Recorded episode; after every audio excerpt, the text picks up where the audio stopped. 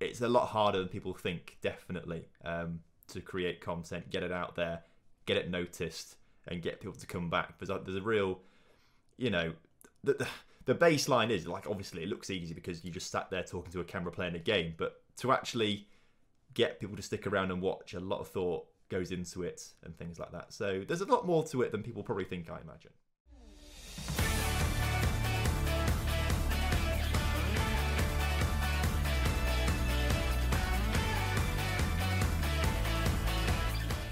Hello all, and welcome to the 7th episode of the Scouting Centre. Number 7, a show designed for you to get to know your favourite Football Manager content creators, as well as getting to know their content creation journey.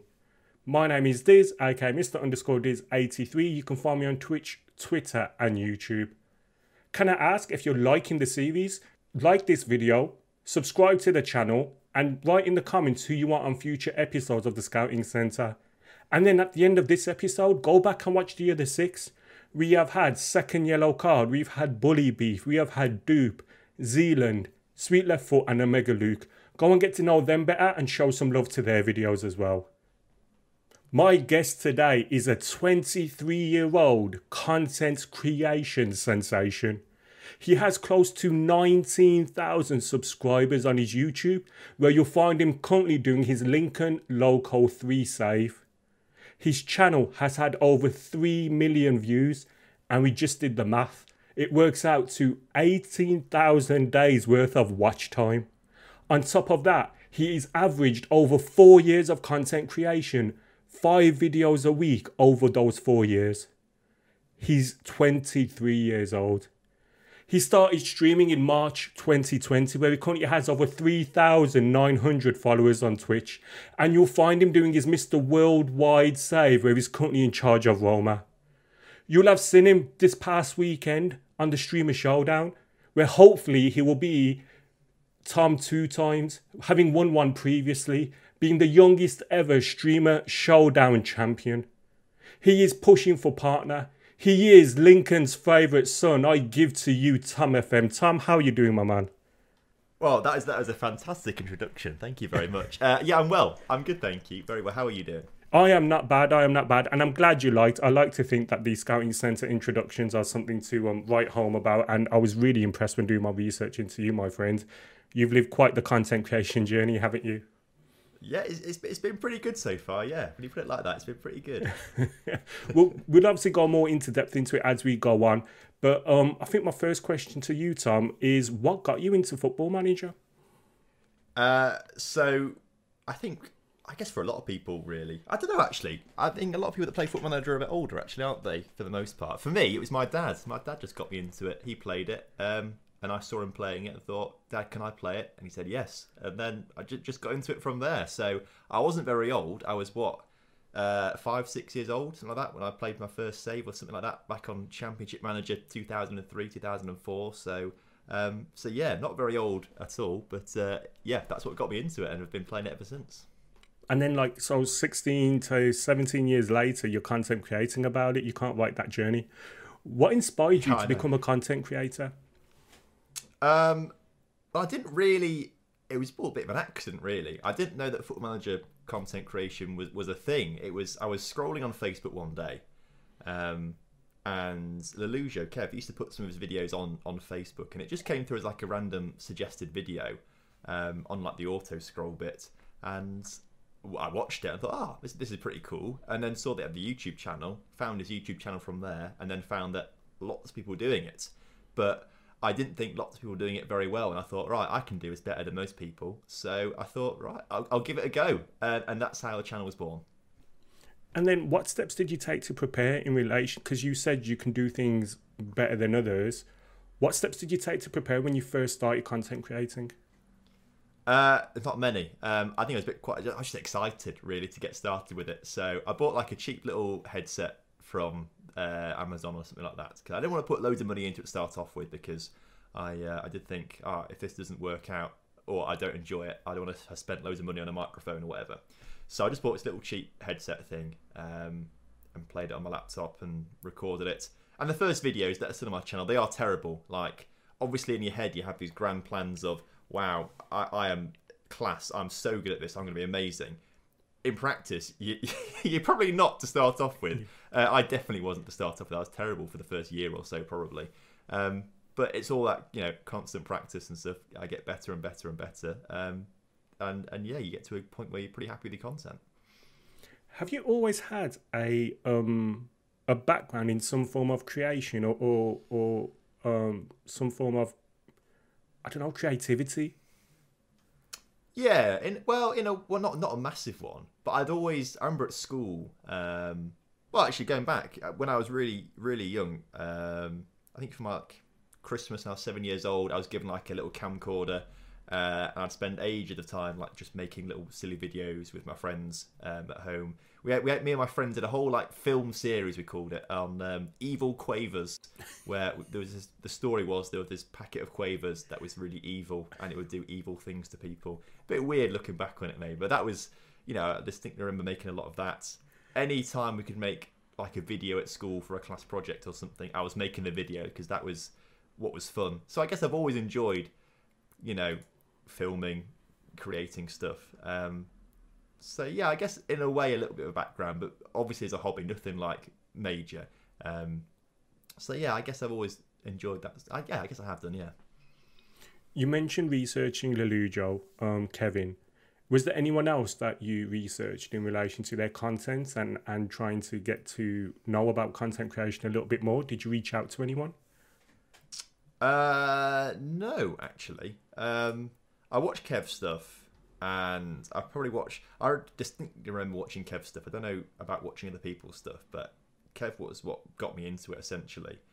And I think at the time, he'd been given a lot of advice out anyway, because I remember a video of his saying, I've just hit 10K subscribers. There's not many of us with 10K subscribers, so I want more people. You know, this is what I'm doing. Try and get involved as well. That was a big inspiration as well, I think, that sort of video I remember at the time. So I thought, yeah, I'll do that as well. I'll get involved. So there wasn't really much. I think I was just very eager to get started. And I think maybe with hindsight, I should have done more research because my first videos were rubbish. You know, if I'd done more research and planned things out a bit better, not been quite so excited to get into it, maybe those first videos would have been better. But at the same time, I was so excited to get into it. I think, you know, you can do all the research you want in the world. You're never going to... What am I trying to say? You could do all the research in the world, but the best bit of research is actually doing it. That's what I'm trying to say, I think. And I think it's a massive step because you did what a lot of people don't do, which is start. So despite what your videos might have looked like to begin with, you had a base that you could improve from, whereas some people never ever reach that target, if that makes sense. Yeah, completely. And I think as well, a big part of it is, I think I was aware that, you know, content creation isn't easy and it's going to take time, a long time to get good at it. I think a lot of people, particularly in the Football Manager sphere, you'll see it all the time. I see it like every week. I'll have like 2 or 3, you know, new people follow me who are saying, right, I'm a new Football Manager channel. They'll put like a week's worth of content out there and then they've not got 1,000 subscribers after a week, so give up. It's a lot harder than people think, definitely, to create content, get it out there, get it noticed, and get people to come back. Because there's a real, you know, the baseline is, like, obviously it looks easy because you just sat there talking to a camera playing a game, but to actually get people to stick around and watch, a lot of thought goes into it and things like that. So there's a lot more to it than people probably think, I imagine. So when you start, I mean, we talked about it, on average, over 4 years, you have released 5 videos a week. How have you stayed so dedicated? I mean, I remember when I was 23 and going out all the time and all that stuff and just kind of doing what I wanted to do, depending on the day and all that. You have managed from 19 to 23 to continue to, on average, release 5 videos a week. How have you stayed so dedicated? Excuse me. I think it's because, more than anything, I'm a bit of a creature of habit, I think. I've not really realised it until like recently, but like structure and like tracking things and habits are like really prevalent in my life, and I really like being productive as well. So I started making videos in my second year at uni, and I just I just basically quit the rowing team at uni. I've been rowing for a few years, and then at uni, I'd joined the rowing team. We were training 20 hours a week or so, and that was a very structured sort of lifestyle in terms of, I had very set hours for training, very set hours for uni, and then outside of that was a bit of obviously the free time and stuff. And then quitting the rowing because I didn't like the coach, basically. Quitting that, and then I'd like an extra 20 hours of like unstructured time almost. So I thought I've got to do something, and that's how I sort of got into the content creation. And then it just became part of routine. It's just part of my daily routine, and I think that's the most part. Like, it's become so ingrained into what I do, not doing it would feel weird in a way.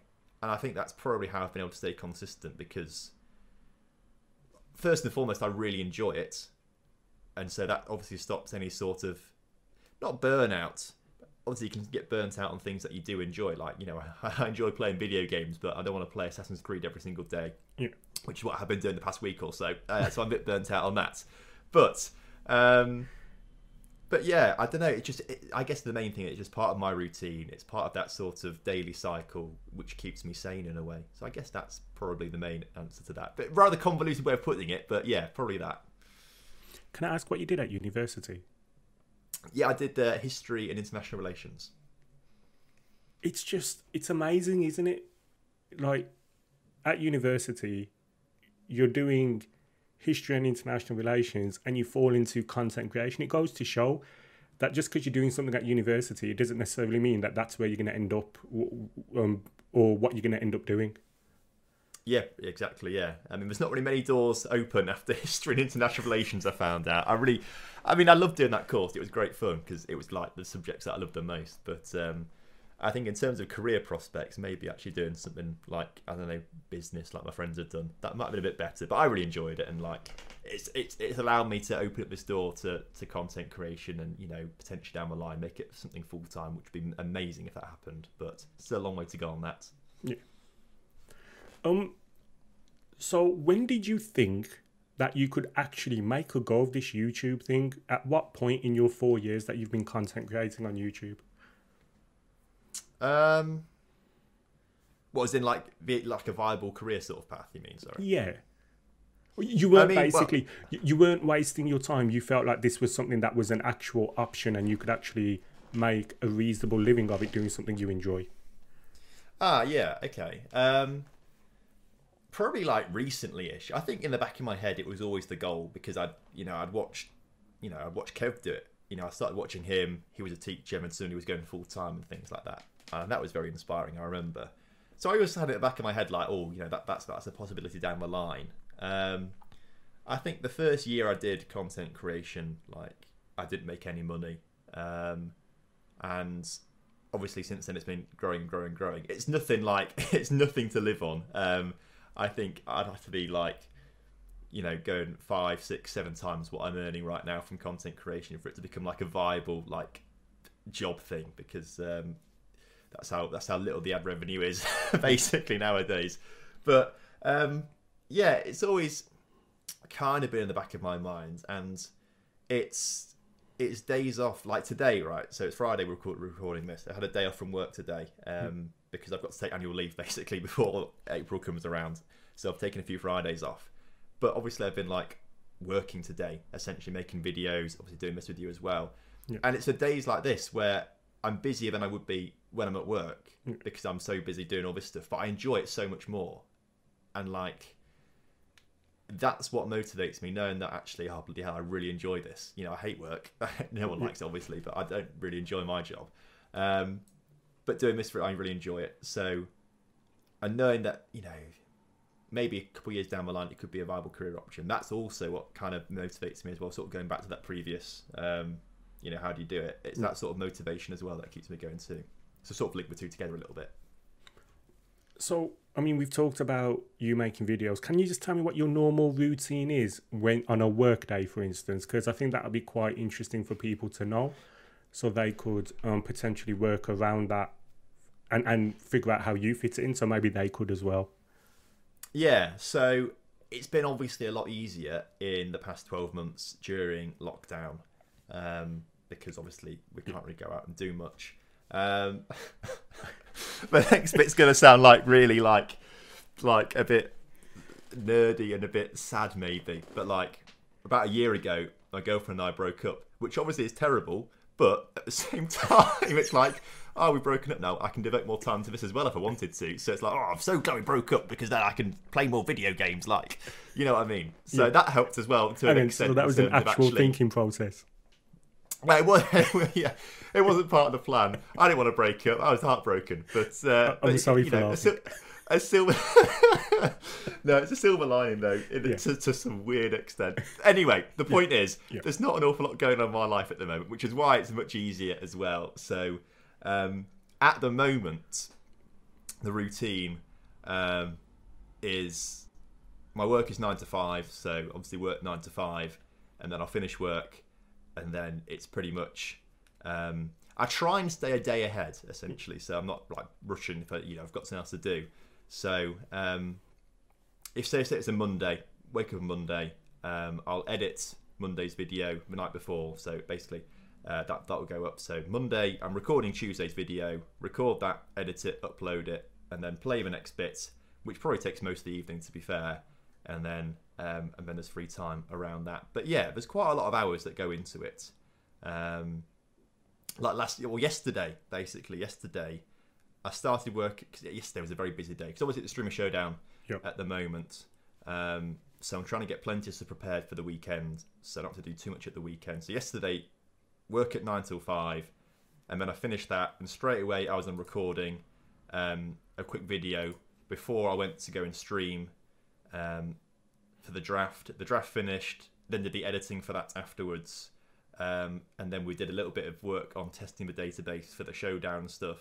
So by the time I was finished, it was like midnight. So that was pretty much like solid 9 AM till midnight sort of thing. But it's weird though, because yes, I've put a lot of hours in, but it just feels like good fun, like with my mates basically. So a lot of the time it doesn't really feel like I'm like grinding work. I do quite enjoy it. So I don't know. So, I mean, you've used that term about how you love it and all that stuff. I mean, a common phrase used is grinding in relation to content creation and keep the grind up, carry on grinding, etc., etc. Do you have an opinion on that? Yeah, actually, I was thinking about it the other day. Weirdly, I don't like the term. I think if you say, "Oh, I'm grinding," I feel like you're doing it for the sake of doing it. You're doing it. And it feels like hard work, and it's negative. I feel it's a negative word almost. I get used in a positive light, you know, you're working hard and things like that. That's what it's obviously meaning. But I think if you say you're grinding, like, I get negative connotations from that. So I kind of feel that you're doing the process, but you're not enjoying it. So for me, like, it's a pleasure to make videos and things like that. So I wouldn't say I'm grinding. I'd say I'm having the time of my life almost sometimes, you know, because it's a great journey, and it's great to know that people really enjoy what you produce. And that's a big motivation as well, like seeing the comments and people saying they're really enjoying it, and, you know, actually seeing the viewing numbers as well is mental. Like, it astounds me that, you know, I've got thousands of people watching my content. So that's a big motivation as well. And I really enjoy it. So I wouldn't say I'm grinding. I'm having a good time. Yeah. And you know, once again, I think it's important that we acknowledge. I mean, you're 23 years old and your channel's had over 3 million views. You've obviously been very dedicated to it. 5 videos a week on average over 4 years, 18,000 days worth of watch time. Do you ever sit back and think, this is great, let me just enjoy it, or are you constantly looking forward at your next goals? I think this is the biggest sort of. This is kind of the thing that I don't think many content creators will talk about, because I distinctly remember starting thinking, "Wow, one day if I get 1,000 subscribers, that is going to be absolutely insane. Like, that's going to be so mental." And then obviously I hit that. And, you know, I've gone past that, and then you look back on that and think, "Ah, 1,000 subscribers is not very much at all." Obviously when you start, that's amazing. Oh my god, 1,000, that's so many. I look back now and think, oh, 1,000, that's not many. Yeah. And then so it keeps going like that. So I'm very close to 20,000 subscribers now. And I'm like, ah, I just want to get to that 20,000 subscriber mark. Get to that 20,000 subscriber mark. But the goal's 100,000 subscribers. In the grand scheme of things, you know, compared to that, it's nothing to what I want. So I am always looking forward, and I think I do need to appreciate what is there a little bit more. I think you can get very caught up looking at goals in the future and forgetting, you know, where you've come from and forgetting the mindset that you used to have. You know, when I hit that 1,000, I thought, wow, how amazing it would be to have 10,000. And then I got to 10,000, and like, you kind of forget how you felt at those. I think at 1,000 subscribers, like I bought myself like a bottle of like Prosecco, I remember, and like celebrating it with my housemates at the time. Yeah. And stuff like that. And I think I need to celebrate those little achievements a bit more every now and again, because 20,000 subscribers, like, I could, if everyone got together who subscribed to my channel in the same place at 20,000 subscribers, I could sell 2 nights at Sincil Bank, Lincoln City Stadium. Yeah. I could sell it out 2 nights if everyone came. And that's mental when you think about that as well, when you actually think about the physical number of people in a location. So, yeah, I think I kind of gone off a tangent here. I can't remember what the exact question was, but yeah, basically, I think I probably spend too much time looking forward, not enough time appreciating the journey that I've been on. But I guess that's how you can keep your 5 videos a week or your content. Because I know this week, going forward, obviously you got the Streamer Showdown this weekend. I know you've said you're going to stream 7 days in a row. Yeah, I regret saying that now, but I'm doing it. Because you're pushing for partner as well, aren't you? For Twitch partner. Yeah, pushing for that. And like this week, I think there'll be 9 videos going to my channel this week as well, which is a bit too much probably. But there should be 9 going out this week, I think, if I got the maths right on that. Yeah. Maybe 8. I can't remember now. No, I think it'll be 9. And yeah, so there's a lot of that. So yes. Like you say, that is, it's good to have that mentality of always looking forward, because that is what drives you to keep pushing on, definitely. So you need to strike a bit better a balance of it, I think. Yeah. So we know you're a huge Lincoln City fan. It's kind of become part of your identity almost, I'd suggest. Yeah, it has done, to be fair. Yeah, how important are they to you? And obviously we can talk about your Lincoln Local save as well, because you're taking 3 different Lincolns to the top on your YouTube, aren't you? Explain how that came about and why Lincoln is so important to you and why you've involved him so much in your content. Yeah, so I think, well, Lincoln's important to me because it's the hometown, and I'm obviously very proud of where you come from, I think.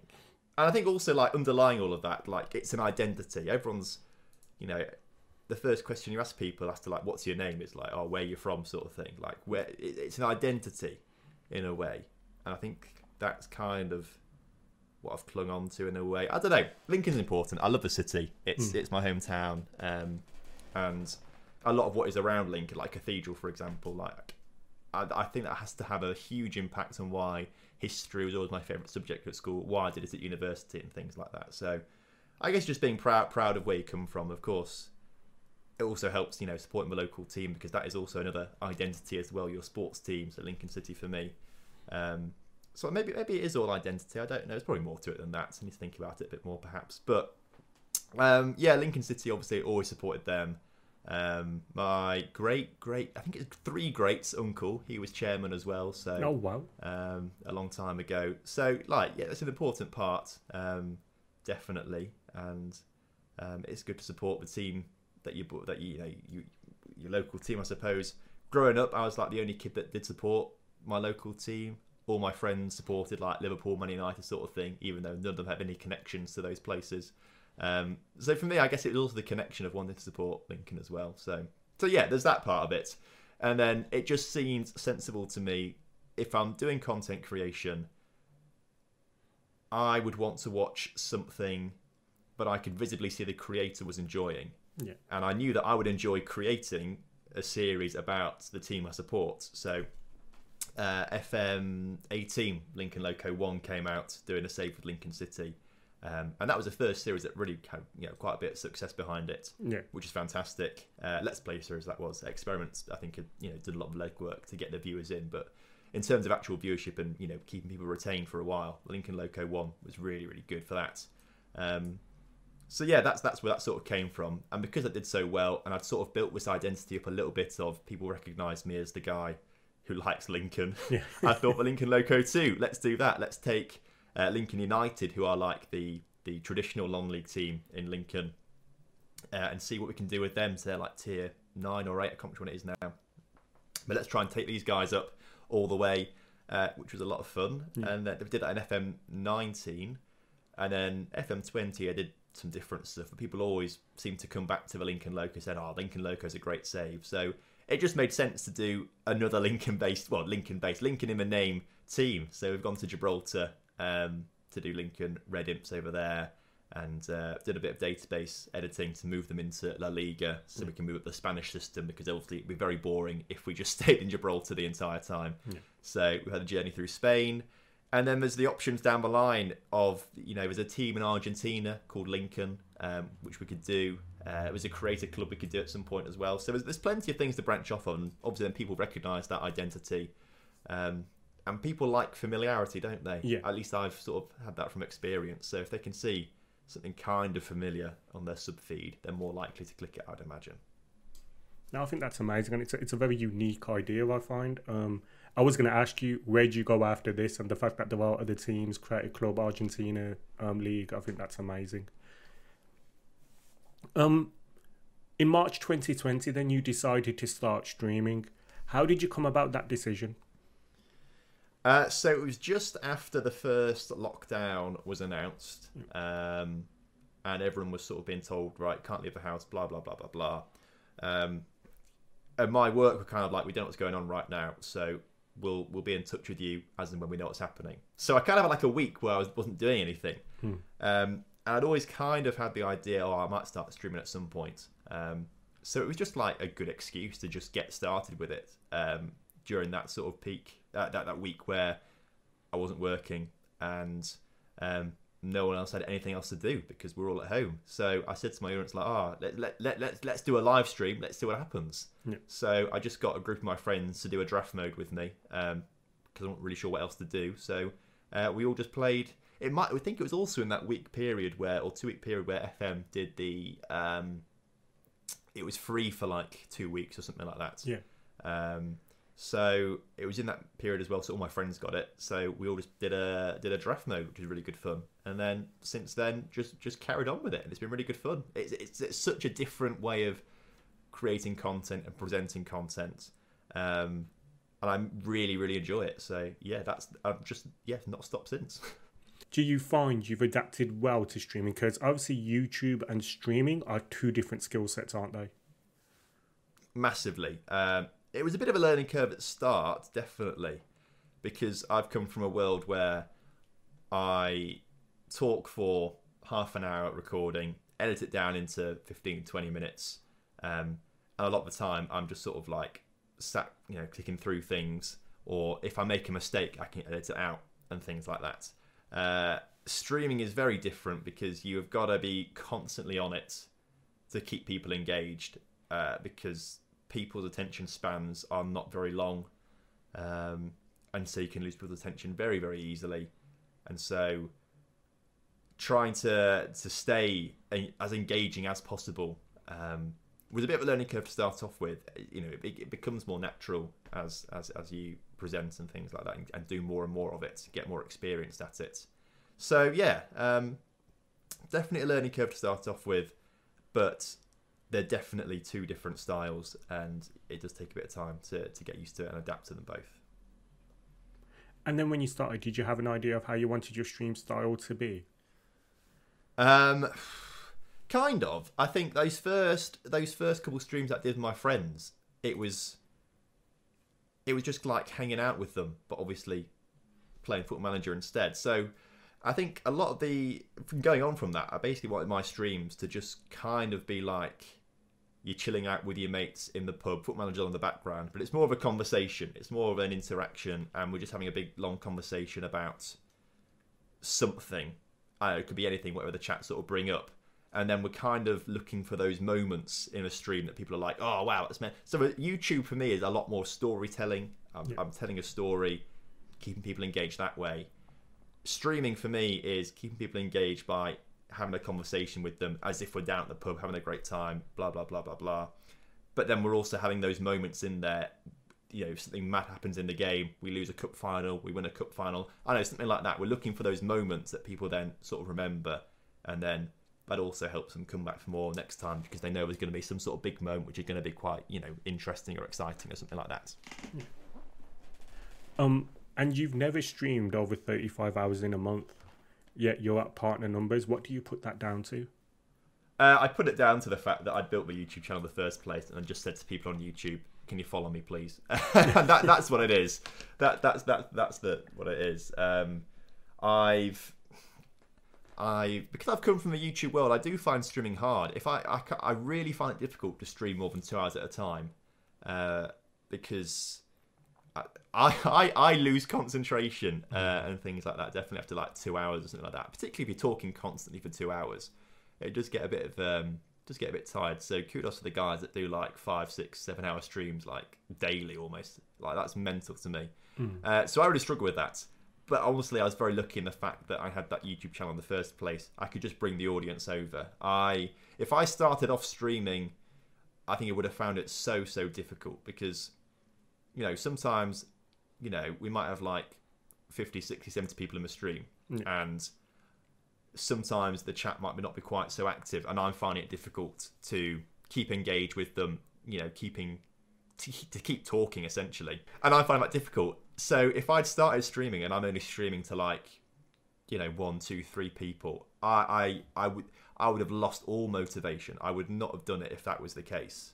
If I'd, you know, chosen to start on Twitch rather than YouTube, and that was the, I could not have done it. So I have mad respect for people who are streaming to like the small numbers, because I would find that so difficult, and I wouldn't be able to do it, and I wouldn't be able to keep motivated with it. So the people that keep doing it and come back all the time to do it, like kudos to them, like keep going with it, boys, because that is absolutely monumental, and you will get there at some point if you keep doing it and consistent with it.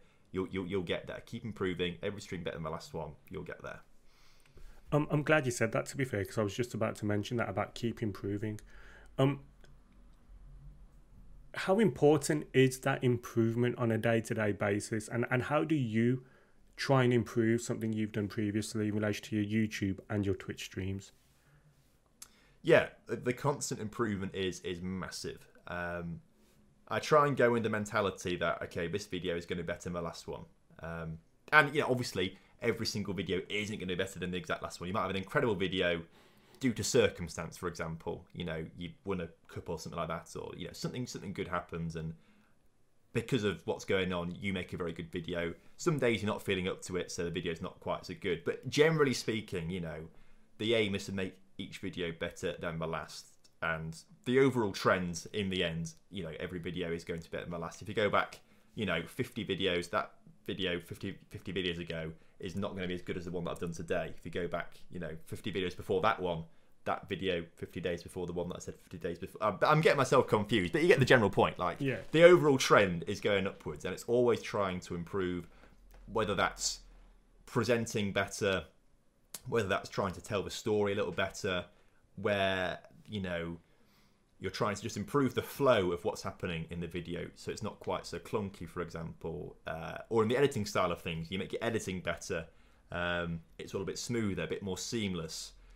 Like, it's just trying to make those little small improvements every single time, which then over time will make a huge impact. And I think that's hugely important, because if your audience can see over time that you are improving as well, they're more likely to stick around as well. At the end of each series that I do, I will have a bit of an analysis, I struggle with that word then, of kind of how this series has gone, what the strengths were, what the weaknesses were, what I can improve on, to then try and make the next series that I do better.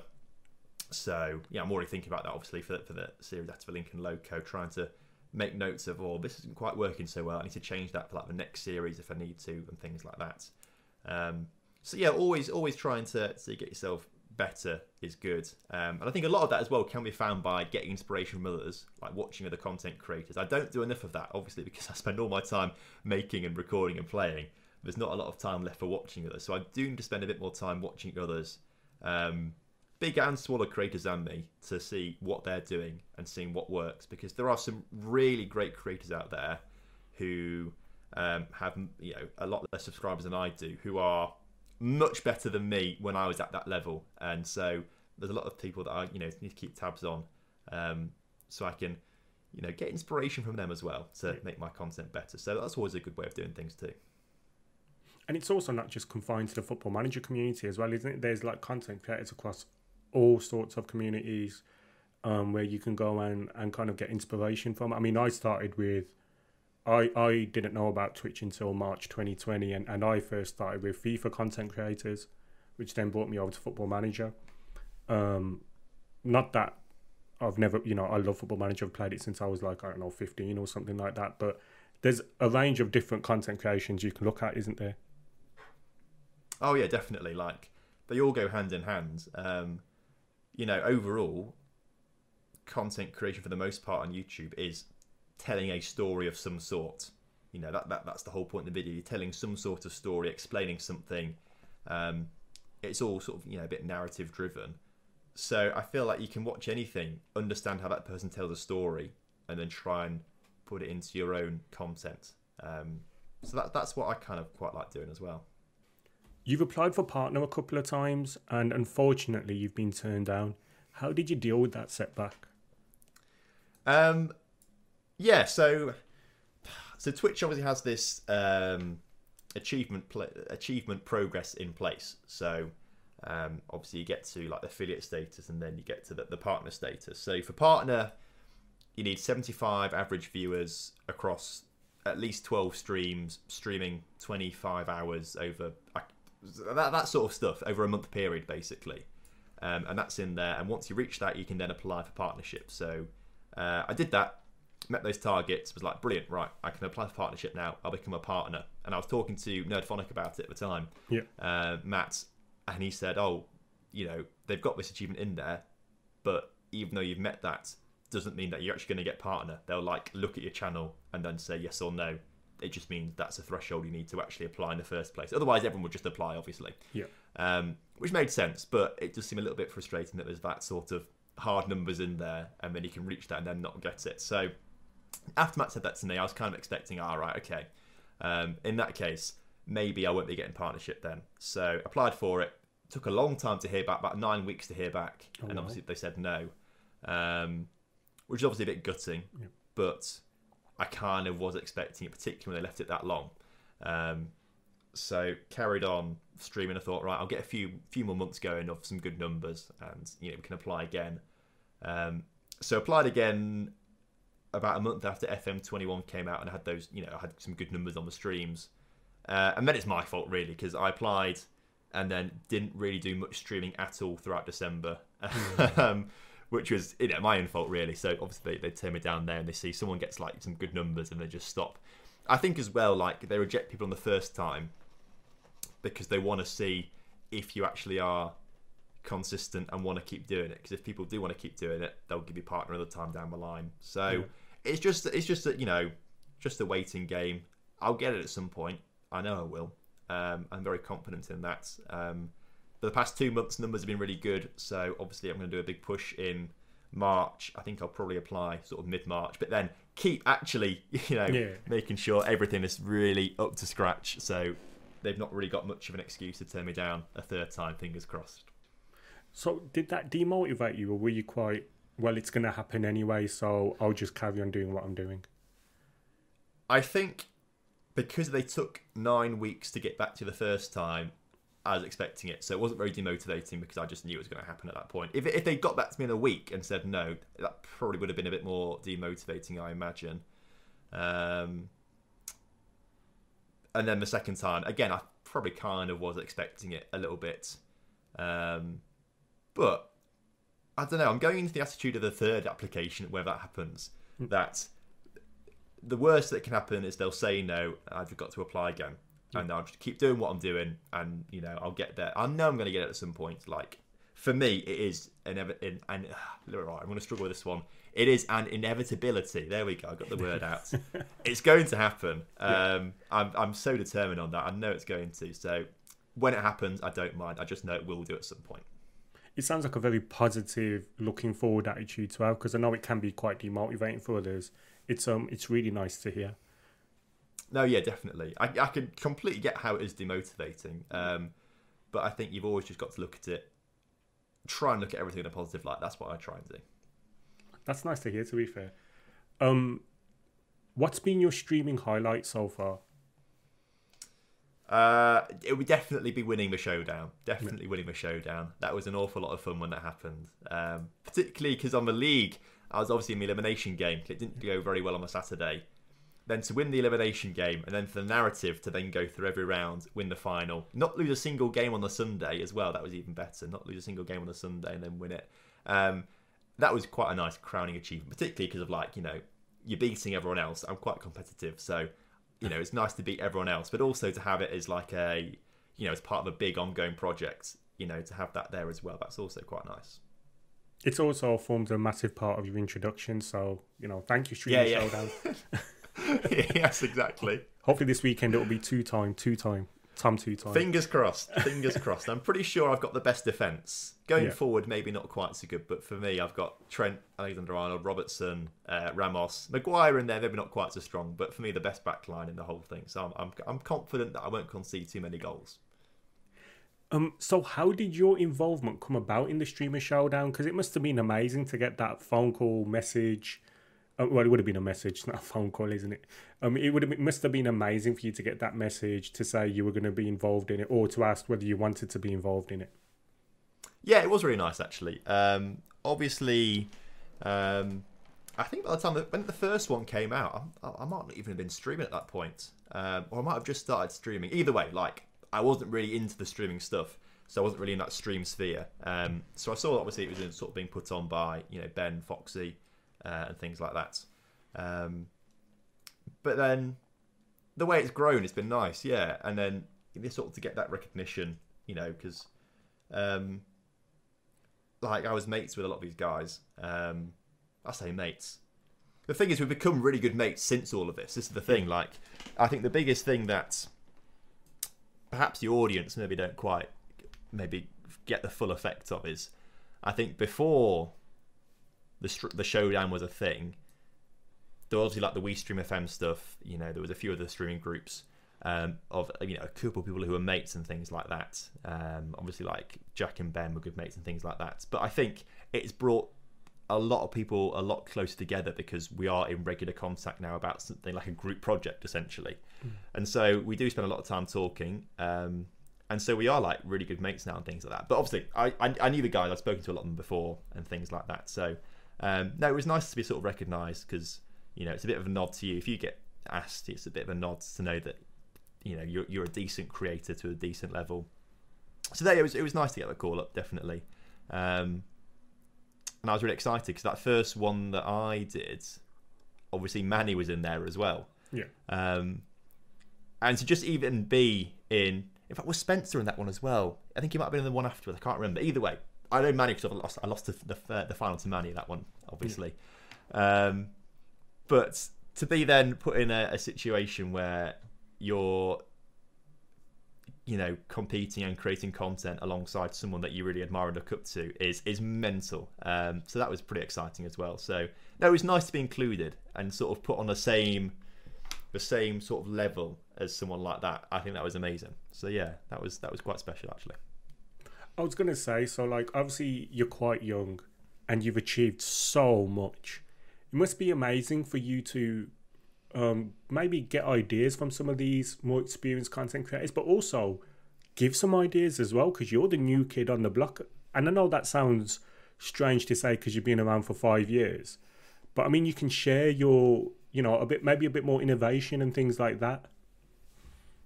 Yeah, definitely. Everyone that comes in, you know, has always got fresh ideas. That, you know, that's how you progress and innovate and make things better. It's always fresh ideas. So at the end of every showdown on the Sunday, it finishes on the Sunday.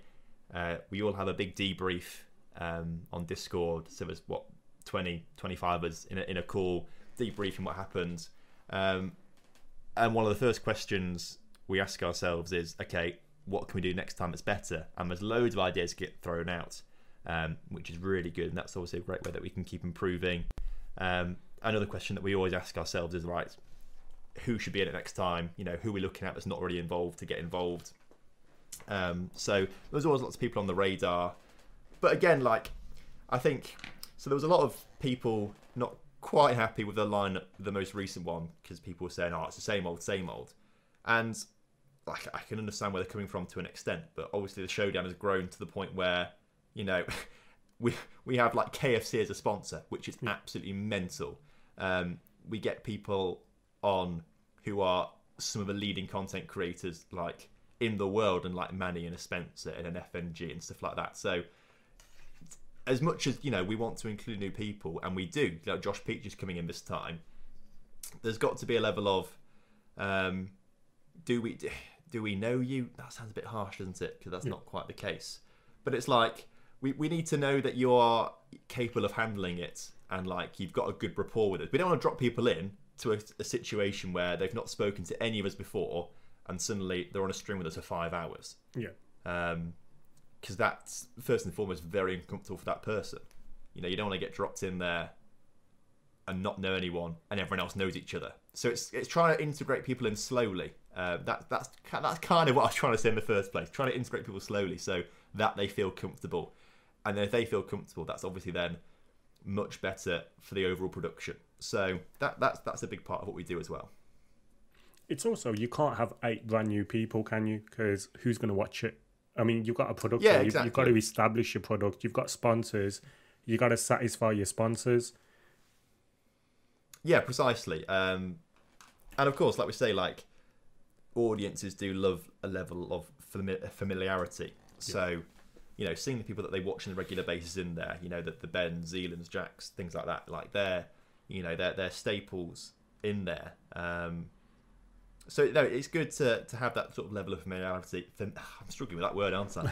Familiarity. I should be better at speaking, shouldn't I? I literally talk half my life. But I do it all the time. Yeah, words throw me off. So yeah, and obviously, yeah, we've got to have those obligations for sponsors and things like that. And obviously, if you just throw 8 new people in there, I don't. There's also that sort of 80-20 rule, isn't there? Where, you know, for example, like as a general rule, for example, like 80% of the world's money is owned by 20% of the world's people, or and putting that into like a Football Manager context, 80% of the views would go into 20% of the creators or something like that. At the end of the day, we are trying to grow something as well, and make it better. And so obviously to do that, you do need the views as well. So that's why I've also got to have, you know, the staples in there and a level of familiarity with similar people on there most times. And it also helps with, because at the end of the day, you're creating content. Like we've talked about before, content is storylines. You can't have storylines with brand new people and then expect the same level of engagement. For instance, Dr. Benji, for instance, you know, I'm sorry to say this if you're watching this, and I know he does watch the show, so thank you, but he hasn't won one yet. That might change by the time this comes out. But that's part of a narrative, isn't it? To the point where he's saying now that this is his last one if he doesn't win it. And that's part of the storyline, isn't it? Yeah, exactly. It's all narrative driven, a lot of it. And then particularly when it comes to like Ben and Zealand's rivalry in there, for example. You know, that's in there. And a lot of the time we do like to bring people in pairs for a bit of storyline. So like we brought Luke and Luke and Mike were brought in at the same time because they had that sort of twin rivalry going on, things like that. So we, you know, trying to bring in existing rivalries and narratives as well, all helps, like I say, create part of a better show and experience for the audience. And then not only are you invited to the Streamer Showdown, obviously Ben says you can do a maximum of 5, and this is your 6th. You are obviously a pivotal part of the showdown. That must be quite humbling. Yeah, it is. Obviously, it is. It's really nice to be, you know, keep being asked back and things like that. Yeah, Ben was. I think he's. Well, the general rule is we don't want to do, you know, 4 or 5 in a row any more than that, because like we say, we do want to keep things fresh. We do want to keep rotating things around. We do want to invite more people in there. But it's been a bit more circumstance as to why I've been involved in like 6 in a row when I should have like stopped at 4 in a row.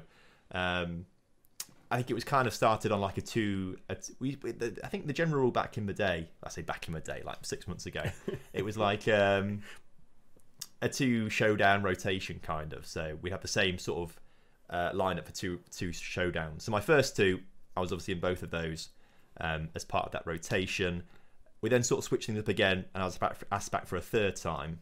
But then I won that, so winner stays on sort of thing. Mm. So then that was my 4th one. But that was also the last one of FM 20.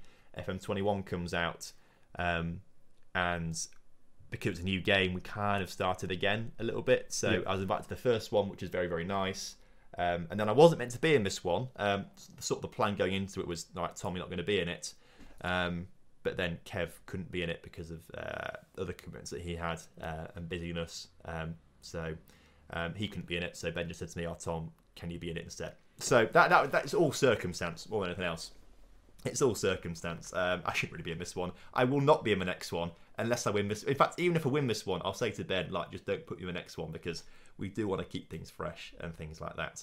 And obviously we can then make a narrative as to why I'm not the next one defending the crown and stuff like that. So that also adds to that sort of thing. So sorry for the spoilers for people who think it's all not narrative driven. It's all planned out. It is all planned out. Sorry to spoil that a little bit. Yeah. And then obviously you went and you won it. You've described in briefly how you felt. How was that overall feeling of victory, basically? Obviously having lost the final before.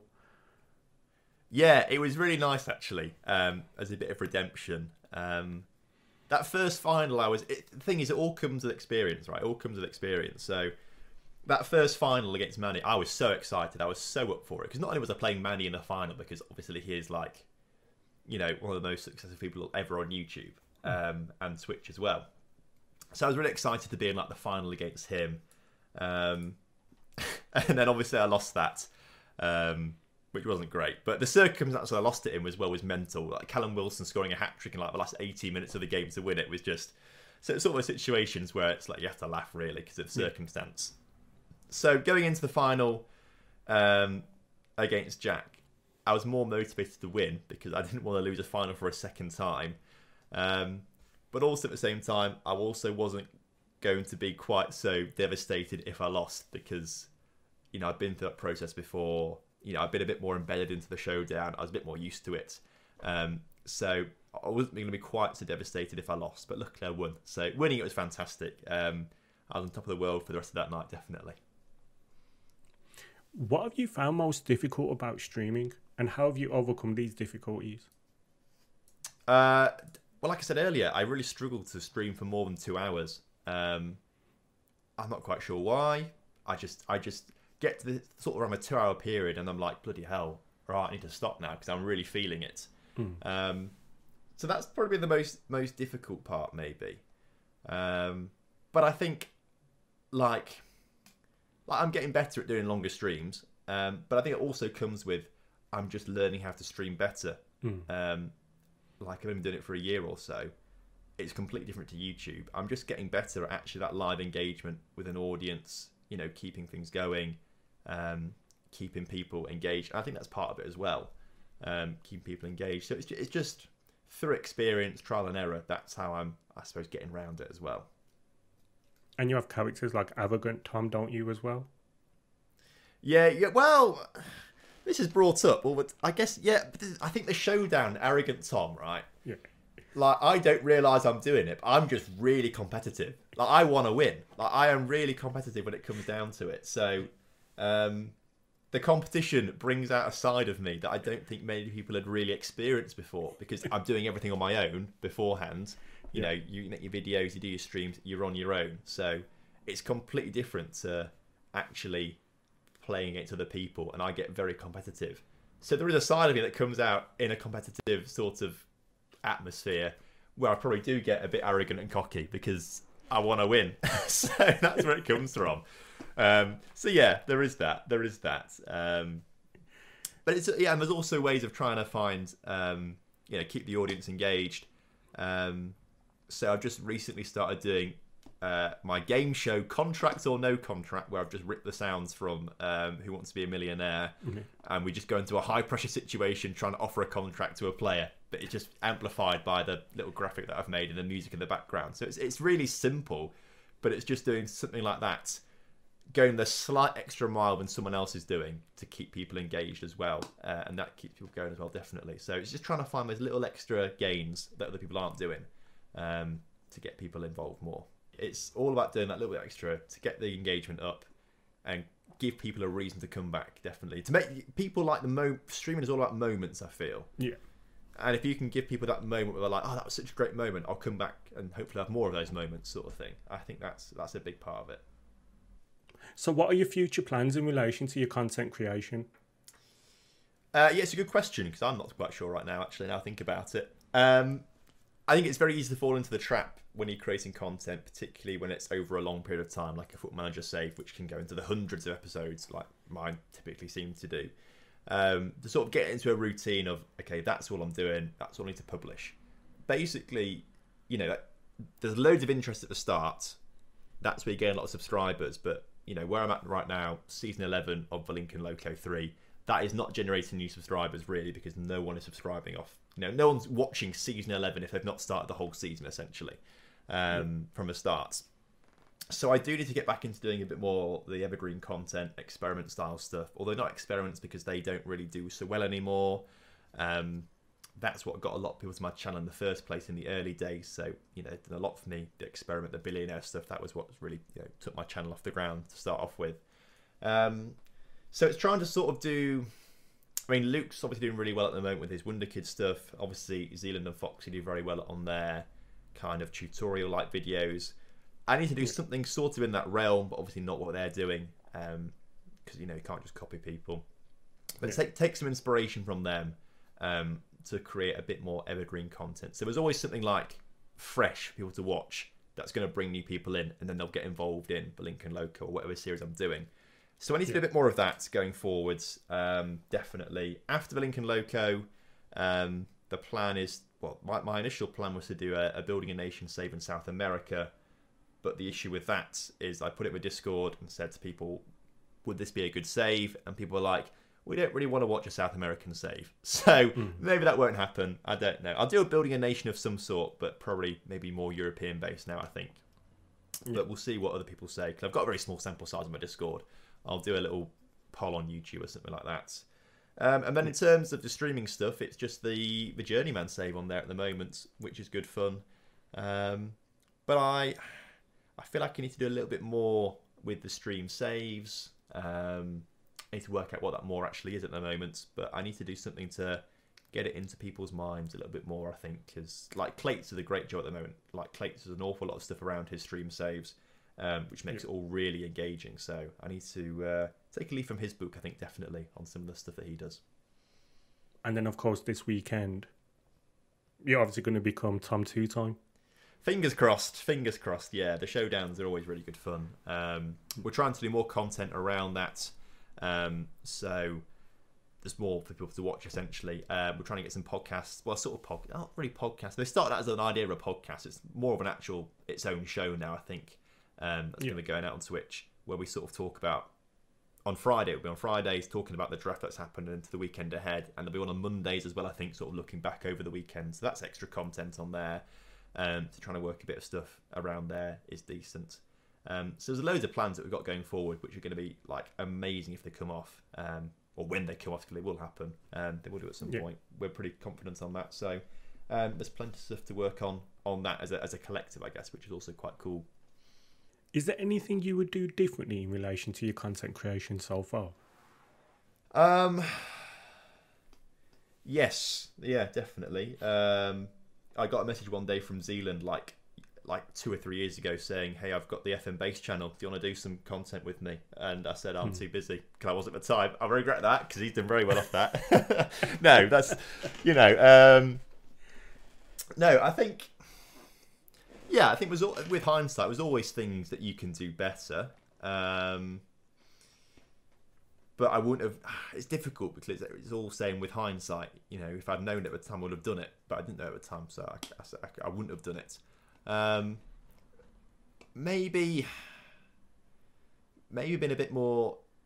I should have always done a bit more evergreen content. That sort of died off a bit, like experiments and things like that. I should have done a bit more of that. That would have helped growth more than it, than it has been. So maybe doing a bit more of that kind of stuff, getting into that sort of, like obviously Luke's done, like I said, Luke's done really well. Fox has done really well. Zealand done really well up with their style of content. If I could go back and start doing that before they did it, then yeah, brilliant. But yeah, a lot of it I wouldn't have thought of or known. So I don't think I've really any regrets or changes. So that I wouldn't have, it's not like I've thought of something in the past and thought, should I do that? Shouldn't I do that? And I haven't done it and it's not worked out. So a very convoluted way of saying no, I guess. What's the best thing about being a content creator so far for you? What is the best thing about it? I think it's definitely the engagement with people, because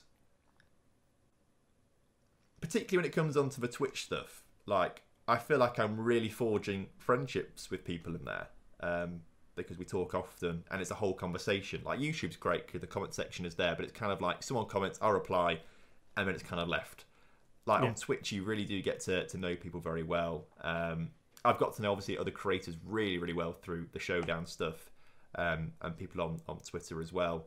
So that's been really good fun. That's probably been the best part, getting to know people, building those relationships, and making friends. Like that's been a really rewarding part of it, definitely. But also, like, I think the skills that I've learned along the way, not just in terms of like, presenting or editing, it's all the general skills that you could, it's so transferable, like, your having a good workload and knowing when to work hard and, give yourself a break and, time organisation, or like all those kind of like buzzwords that come up in like, job interviews and stuff like that. Like there's so much I can take from this to apply into like a real career, that I think is really invaluable, I think. Yeah. And then the final question, if there's one piece of advice you could give to a new content creator, what would it be? That's a good question. I think the bit of advice I give to a new content creator is to keep consistent. Keep consistent and always aim to make your next video better than your last. That's the biggest one for me. Like we touched on it earlier on, time and time again, people make a week's worth of videos, they don't get 1,000 subscribers, and they just stop. When they could be amazing, you've given it a week, you've given it 7 videos, for example. You're not gonna. My first 7 videos are absolutely awful. If I'd stopped then I wouldn't have got to the stage I am obviously right now. I feel like I make good quality videos now. They can always be better, obviously, but I'm at that very good stage, and I wouldn't have got there if I'd not been consistent, if I'd not had that attitude, I'm going to make this video better than my last one. So that's the biggest one, I think, going out there. Always keep consistent, keep putting it out there, and always go in the mentality of trying to make it better than your last one. Tom, I want to thank you so much for taking time out of what I imagine is an incredibly busy 4 or 5 days for you for to do the Scouting Centre. I'd want you to know I really appreciate that. No, thank you for having me. It's been a pleasure to be on here, having a chat with you. And it's been really good fun. I enjoyed it. Thank you, Tom. Tom, where can we find you on your socials? So, YouTube and Twitch is just TomFM. That's pretty easy. Twitter, it's TomFM_YT, because there's a guy in Spain who's got the @ of TomFM. I've tweeted him several times. He won't give it to me, which is really sad. So, @ TomFM, if you want to follow some guy in Spain, @ TomFM_YT if you want to follow me. Excellent. Once again, thank you so much for doing this show. That's it. I hope you really enjoyed getting to know Tom FM better. He's obviously got the Streamer Showdown this weekend. By the time this comes out, he could be Tom 2-time champion, as well as Kevy 5 times. I will be Tommy 2 times. I'm putting this out there now. I will be. All right, there we go. You will be Tommy 2. See, I didn't want to call you Tommy just in case, because we didn't discuss that beforehand. That's why I've been saying Tom 2 times. Yeah, but I'm glad you said that now. Tommy 2 times. It rolls off the tongue so much better. Tommy felt natural saying that, so we'll go with that. Tom, once again, thank you so much. That's it, viewers. If you did enjoy this show, please like the video, subscribe to the channel, leave a comment below, let me know who you want on the next episode of the Scouting Centre. And then also go back and watch the other six. Like I said before, we've had Second Yellow Card, we've had Bully Beef, Dupe, we've had Zealand, we've had Sweet Left Foot, and we've had Omega Luke. Thank you so much, and I will see you all on the next episode of the Scouting Centre. Take care. Bye-bye. So we'll clap sync in. So 3, 2, 1, clap. So sure. 3, 2, 1. That was a better clap for me that time. So it sounded strong. That was a strong clap. Good. That's all right then. That's all right. You know, I've mentioned it a few times. I'm 37 years old, so I can recognise a quality clap. Yeah, yeah, exactly. It's like a good handshake, isn't it? Hello all, another episode wrapped up with Tom FM. Okay, obviously you've seen the Streamer Showdown. He didn't become Tommy Two Time, but what he did become was Tommy the Entertainer, obviously playing the guitar, singing some songs for us. And you know what, I'm pretty sure that everyone in the stream had a great time. Tommy's pushing for partner, and there'll be a graphic now on screen as to when he's streaming this week. He'd absolutely love it if you could go in and at least leave a lurk. Hopefully you enjoyed this video. If you do, like this video, subscribe to the channel, go watch the other six we've already done. I stream on Twitch on Fridays, Saturdays, Sundays early from about 8 AM UK time. And on a Thursday, I'll either stream early or I'll stream in the afternoon. Details will be on my Twitter. I hope you enjoyed this show. Seriously, love doing it, and it's one of the best things I've ever done in my life. Really appreciate you all, and I'll see you on the next episode of the Scouting Centre. Take care. Bye-bye.